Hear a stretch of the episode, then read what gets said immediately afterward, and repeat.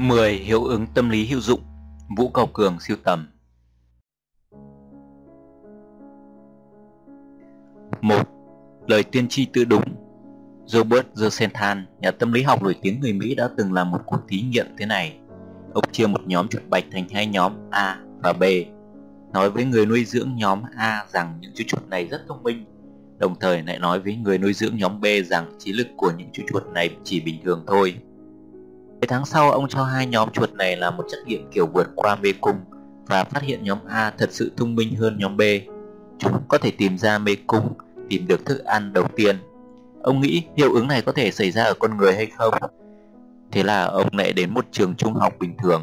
Ông vào một lớp bất kỳ và khoanh tròn vào vài cái tên học sinh trong bảng danh sách. Sau đó ông nói với giáo viên của những học sinh đó rằng những em này có trí tuệ rất là cao, rất thông minh qua một thời gian, ông trở lại trường và kỳ tích đã xảy ra. Những học sinh mà ông chọn thật sự đã trở thành những người xuất sắc của lớp. Tại sao lại hiện tượng này đã xảy ra? Đó chính là tác dụng đầy ma lực của một kiểu ám thị thần kỳ trong cuộc sống. Mỗi người sẽ chịu sự ám thị tâm lý thế này hay thế kia. Những ám thị này có cái tích cực cũng có cái tiêu cực. Nếu một người chịu sự ám thị nào lâu dài thì kết quả của họ sẽ trở thành đúng như loại ám thị đó. Vậy câu hỏi đặt ra là Bạn có thể nhìn thấy người khác tốt hơn những gì họ đang có hay không? 2. Hiệu ứng quá giới hạn, vật cực tất phản Tác gia nổi tiếng Mỹ Mark Twain đã có một lần nghe mục sư giảng trong nhà thờ. Lúc đầu ông cảm thấy mục sư giảng rất hay, rất cảm động và ông đang dự định sẽ quyên góp tiền. Nhưng qua 10 phút, mục sư vẫn chưa giảng bài xong Ông bắt đầu có chút mất kiên nhẫn lên quyết định sẽ quên một ít thế này thôi. Qua thêm 10 phút nữa thì mục sư vẫn tiếp tục giảng bài. Thế là ông nghĩ không lên quyên góp nữa. Hiện tượng tâm lý này được gọi là hiệu ứng quá giới hạn. Nghĩa là khi bị kích thích quá nhiều, quá mạnh và thời gian tác dụng quá lâu sẽ dẫn đến tâm lý cực kỳ khó chịu và phản kháng. Hiệu ứng siêu hạn thường xảy ra trong việc giáo dục gia đình, ví dụ như khi đứa con phạm lỗi Bố mẹ cứ nhắc đi nhắc lại chuyện đó cùng lời khiển trách sẽ khiến cho đứa con buồn bã bất an và chuyển sang mất kiên nhẫn, thậm chí là chán ghét.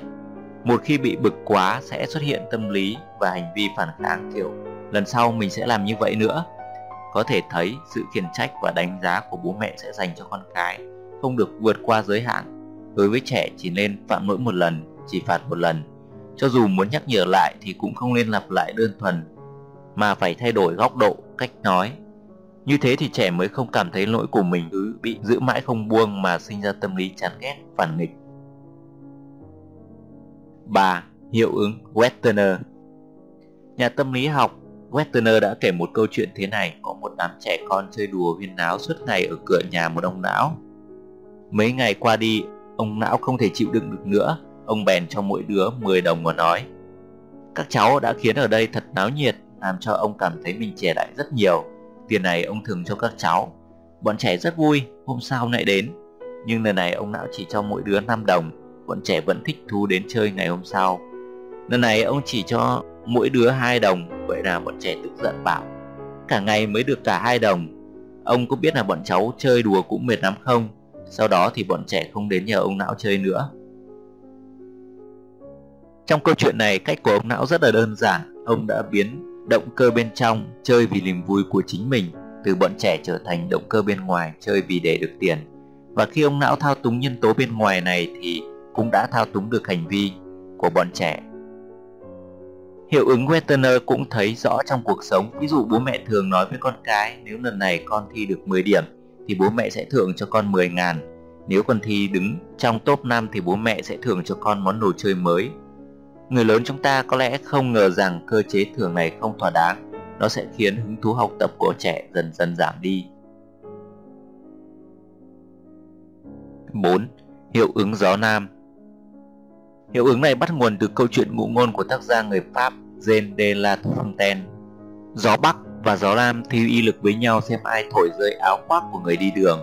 Đầu tiên, gió Bắc thổi những luồng gió thật mạnh, lạnh đến thấu xương, Kết quả là người đi đường càng quấn chặt hơn Gió Nam bắt đầu từ tốn lay động, Gió thật dịu và ánh mắt trời thật đẹp, Khiến người đi đường cảm thấy như là mùa xuân tràn ngập Vậy là họ cởi áo khoác ra để thưởng thức bầu không khí dễ chịu ấy. Cuối cùng Gió nam chiến thắng. Gió Nam trong câu chuyện sở dĩ đạt được những mục đích là vì nó thuận theo nhu cầu nội tại của con người. Phản ứng tâm lý sinh ra do được kích thích cảm giác cá nhân và nhu cầu muốn thỏa mãn chính mình là hiệu ứng gió nam. 5. Hiệu ứng thùng gỗ Tại sao lại có tên gọi này? Một chiếc thùng gỗ được ghép từ nhiều mảng gỗ và nếu như những mảnh gỗ này dày ngắn khác nhau thì bạn sẽ thấy rõ ràng, lượng nước chứa trong thùng không phụ thuộc vào những mảnh gỗ dài, mà nó chỉ có thể đầy lên đến chiều cao của mảnh gỗ ngắn nhất mà thôi. Thành tích học tập trung của một đứa trẻ cũng giống như một chiếc thùng gỗ lớn vậy. Thành tích mỗi một môn học trong đó đều là một miếng gỗ không thể thiếu để ghép thành chiếc thùng. Sự ổn định trong thành tích tốt của trẻ không thể dựa vào sự xuất sắc, mảnh gỗ dài ở vài môn học nào đó, mà lên chú trọng ở tình trạng trình thể của nó, đặc biệt là ở một số mắt xích yếu, mảnh gỗ ngắn. Ý nghĩa của hiệu ứng này, một người có thể xem nhẹ kiếm khuyết của mình và của người khác. Bạn muốn ai đó hoàn thiện hơn thì không thể chỉ dựa vào sở trường, tài năng của họ mà quên đi sở đoản hay tật xấu, cho dù nhìn vào tưởng chừng như chúng không hề nhường gì, bởi vì một mảnh gỗ ngắn đi thôi cũng đủ làm cho nước trong cả thùng chảy ra ngoài. 6. Hiệu ứng Hawthorne Tại một công xưởng Hawthorne ở ngoại ô bang Chicago, Mỹ, công nhân thường xuyên nóng giận bất bình cho nên tình hình sản xuất không được lý tưởng cho lắm. Sau đó chuyên gia tâm lý đặc biệt đến đây và làm một cuộc thí nghiệm. Trong khoảng thời gian 2 năm, vị chuyên gia này đã có một cuộc trò chuyện với hơn 20.000 công nhân và quyết định trong quá trình trò chuyện, vị chuyên gia sẽ nhận lại, lắng nghe mọi ý kiến và bất mãn của họ đối với công xưởng. Cuộc thí nghiệm đã đem lại kết quả không ngờ, sản lượng của công xưởng đã tăng vượt bậc. Rõ ràng con người có rất nhiều thắc mắc hoặc bất mãn nhưng không phải lúc nào cũng có thể biểu đạt ra được. Sau khi họ được nói thì sẽ có một sự thỏa mãn và khi phát tiết ra họ cảm thấy dễ chịu và nhẹ nhàng hơn rất nhiều. 7. Hiệu ứng tăng giảm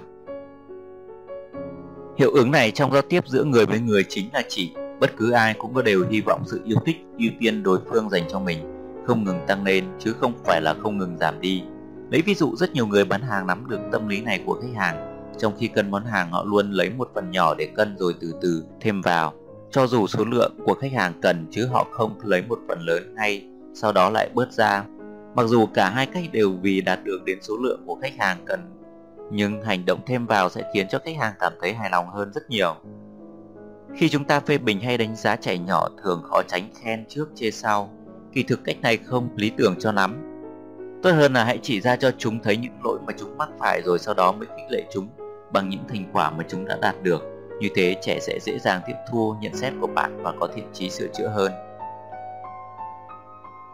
8. Hiệu ứng bươm bướm theo nghiên cứu cho thấy những khí lưu yếu và nhỏ của một con bươm bướm tình cờ vỗ cánh ở Nam bán cầu kết hợp với một số các nhân tố khác thì sau vài tuần sẽ biến thành một trận vòi rồng ở bang Texas, Mỹ. Sau đó các nhà khoa học đã gọi đây là hiệu ứng bươm bướm và đưa ra lý luận như sau.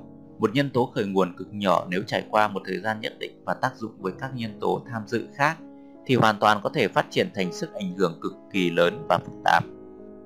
Hiệu ứng này nói với chúng ta rằng đừng bao giờ xem thường những thứ nhỏ bé, một câu nói, một chuyện, một hành vi nhỏ nếu như đúng đắn sẽ ảnh hưởng rất tích cực. Còn nếu sai lệch, võ đoán thì ảnh hưởng tiêu cực cũng lớn như vậy. 9. Hiệu ứng đóng ký hiệu trong Thế chiến thứ hai, Mỹ do binh lính đủ lên đã lập ra một đội các tù nhân trong ngục đưa ra tiền tuyến để chiến đấu. Mỹ đặc phái vài chuyên gia tâm lý đến để huấn luyện, động viên các tù nhân này và theo họ cùng ra tiền tuyến. Trong thời gian huấn luyện, các nhà tâm lý thuyết giáo rất nhiều với tù nhân và bắt mỗi người họ mỗi tuần phải viết một lá thư cho người thân nhất của mình. Nội dung trong thư do nhà tâm lý thống nhất chỉ định, thuật rằng biểu hiện của tù nhân trong ngục tốt như thế nào, tự cải tạo mình tốt như thế nào, vân vân. Nhà tâm lý yêu cầu họ viết thật tỉ mỉ rồi gửi đi. Sau 3 tháng các tù nhân ra tiền tuyến, các nhà tâm lý lại yêu cầu họ trong thư viết rằng họ đã phục tùng chỉ huy như thế nào, chiến đấu dũng cảm ra sao, vân vân. Kết, kết quả là biểu hiện của đội binh lính tù nhân này không hề thua kém binh lính thực thụ. Họ trở lên giống y như những gì trong thư họ viết. Hiện tượng này được gọi là hiệu ứng đóng ký hiệu, còn có tên gọi khác là hiệu ứng ám thị. 10.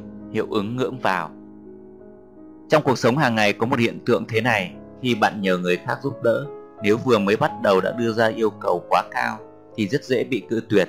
Ngược lại, nếu đầu tiên bạn đưa ra yêu cầu nhỏ thôi, sau khi người khác đồng ý hãy tăng thêm yêu cầu thì bạn dễ dàng đạt được mục tiêu hơn.